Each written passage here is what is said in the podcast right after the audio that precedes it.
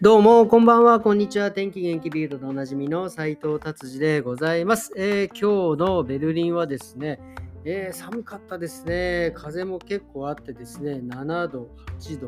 度を、えー、ブイブイ言わしてました。本当にですね、いつになったらですね、暖かくなるのやらということでございます。本当にね。もう今日本はね、だいぶ暖かいみたいですけども、本当にベルリンはいつまで寒いんでしょうか。もう寒いのもね、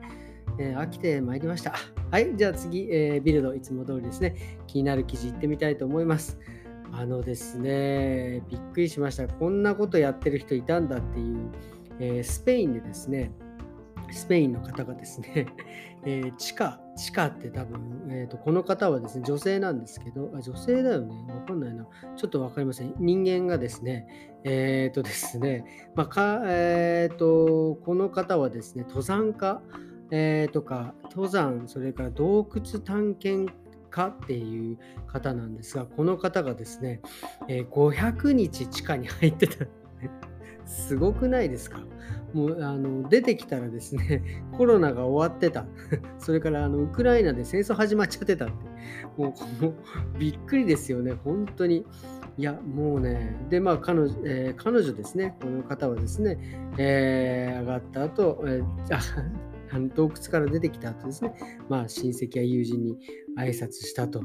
えー、あ、すいません。彼女じゃなかったでした。彼でした。失礼いたしました。彼って書いてありました。えー、でね、とにかく彼、まあ、研究者で、まあ、いろいろその地下の中をいろいろ調べて、えー、いたということですね。で、まあ、えー、時計とか電話はもう一切ないと。えー、っていうことですね。ただ、えー、と、こえー、と、地下から外に情報を与えるというなんか送信は持ってたみたいです。なので、中の状況とかそういうのはですね、1、えー、と、なんですか、1日、えー、と、一時一句、なんていう、とにかく毎回、えー、外に情報は、えー、行って、まあ、しんえーとなん生きてるかどうかとかね、そういうのをですね、ちゃんと確認されていたということですね。で、まあ、これから多分ね、この研究がどうなったのかっていうのをね、多分、えーえー、多分、えー、発表されると思うんですが、まあ、ビルドは多分これでおしまいでしょうね。もう最高ですね。500日間入ってたっていう。もう確かにそれだけでもびっくりでございます、ね。はい。はい、じゃあ次ビルド、次の記事はですね、えっ、ー、とですね、これはドイツではないですね、アメリカででですね、えー、アメリカの、えー、方ですね、えっ、と、まあ、女性に対してですね、えーとまあ、なんていうんですか、えー、暴力を、家庭内暴力とかですね、えー、そういったものでですね、えー、捕まった方がいらっしゃるんですが、その彼がですね、まあ、普通アメリカだと、このいわゆるドメスティックバイオレンスの容疑とかはですね、大体20年前後、20年、最低25年の刑っていうのが、えー、処されておるわけですが、この方ですね、なんかすんげえ頭にきたんでしょうね。捕まった時にですね、捕まえられた警官とかですにね、唾をペッペペッペ吐いて、で、捕まった後、車の中でですもんね、ペッペペッペ唾吐いて、こいつ、何なんですかね、本当に。えー、これはね、えー、これでですね、25年だったのがですね、えー、その唾を吐いたということで、軽犯罪になるんでしょうかね。えー、これで2つの有罪が確定してですね、70年間の禁錮刑になっちゃったという。もう当たり前ですよね、本当に。まあでもね、えー、こういう方はですね、まあ、なるだけ反省していただいてですね、中に入っていただいた方が僕はいいと思います。はい、じゃあ次はですね、はい、これはですね、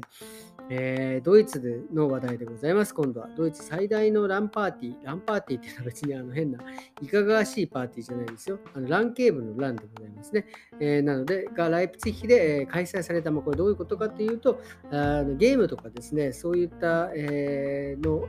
ランのゲーム、まあ、いわゆる、えー、インターネットとかでね、やる、えー、ゲームの見本市ですね。で、まあ、ギャンブルだったりとか、まあ、そういったものも全部含まれるんですがそういう、えー、がね68日68時間、えー、フルスピードで、え、行われてですねまあ、1500人の、え、ゲーマーの人たちが、え、お互いにゲームをしたりとかですね、戦ったりとかしてですね、えー、なとにかくすごい盛り上がったみたいですね。ただ、もうこれびっくりするのが、もう僕僕がやっているゲームとはもう全然違いますよね。もういわゆる、えー、僕はスーパーファミコン、スーパーファミコンってあんまり馴染みがないんですけど、普通に本当にあの昔の初期のファミコンですよね。で、まあ最近だったらまあスイッチぐらいの、えー、リモコンなんですけど、ああいうレベルじゃなくてもう本当ね、キーボードでカタカタカタカタカタカタ、あとそのなんか変な、なんか変なところ、なんて言うんですか、こういうコントロールゲーセンにあるようなね、コントローラーでカチャカチャカチャカチャやるやつですね。で、これがもうとにかくね、もう、えー、もう人気があってですね、えー、入何入るのにですね、普通15ユーロ、まあ、23ユーロ。だからね、週末に至ってはなんかプレミアになっちゃってですね、129ユーロってこれすごいですね、これもう。こんなにみんないっぱいゲームやってるんだと思って、しかもですね、ゲームをやってる人たちがですね、えー、っと、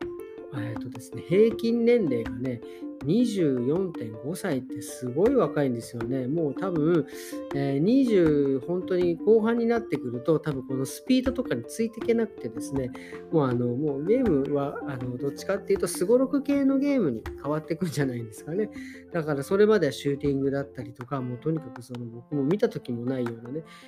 ゲームをやっているわけですね。本当にこれは今もうゲームって本当にどこまで行くんだろうっていうね、え、ことに、えなっております。はい。ということでですね、ビルドこんな感じで終わりにしたいと思います。えっ、ー、とですね、その今のね、ゲームの話にちょっと、えー、ちょっと関連するんですが、僕今日ですね、えっ、ー、と、初のスマートウォッチっていうのをですね、えー、買いましてですね、買っていただいてつけておるわけでございますが、これね、本当に僕、今までスマートウォッチって、本当ね、健康時計、もう本当ね、あのこれもいつもね、えー、怒られるんですが、あのまあまあ年いった人がつけるやつでしょっていうね、あの健康ね、あの心拍数だったりとか、なんかそういったもので、まあ、軽くね、まあ、若干バカにしてた感があったんですが、これね、面白い。これはね、すごい面白いです。もうなぜなら、あの、まあ、ちょっと難しいんですけど、僕もこれちゃんと調べてないからあれなんですけど、あのね、自分の体のストレスとか、あとは自分のボディバッテリー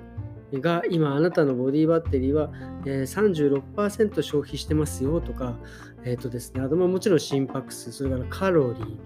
え、それから運動量、それからちょっとこれいまいちよくわからないのですが、え、血中酸素、これ分かってどうするんだっていう話ですけど、まあね、こういったものがね、全部こうデータで出てくるわけですよ。で、これね、多分なんか、で、しかも自分がなんか事故った時とか、倒れた時とかはですね、緊急先を、まあ、僕はうちの奥さんにしてるんですけど、奥さんの方に連絡が行くようにですね、なってたりするわけですよね。これはもうね、面白すぎます。ままだね、僕、ほんと使いこなせてないので、あれなんですが、もうね、楽しい。これなんでもっと早くやってないのかなと思って、ね、思うぐらいです。で、あと今回はですね、ちょっと初の試みでですね、まあ、今まで僕こういう、まあ、パソコンもそうだし、電話、携帯電話なんかね、そういうデバイスはね、ほとんど Apple でやっ、えー、揃えてたというか、まあ、Apple がね、使いやすいというか、ずっと昔から Apple 使ってるんで Apple と思ったんですけど、今回はですね、この、えー、スマートウォッチに関しては、ちょっと iPhone じゃなくてもいいんじゃないかなっていうのをちょっとね、思って、えーあえっ、ー、とね、ガーミーっていうメーカーのスマートウォッチを買ってみました。これで、ね、あの、僕、Apple Watch のですね、えー、を使っていないからよくわからないのですが、このガーミー、ね、別にあの、かなりいいですね。あの、スマートウォッチって、えっとね、もうシェアがね、半分ぐらい Apple Watch なんですよ。で、その後にガーミーとか、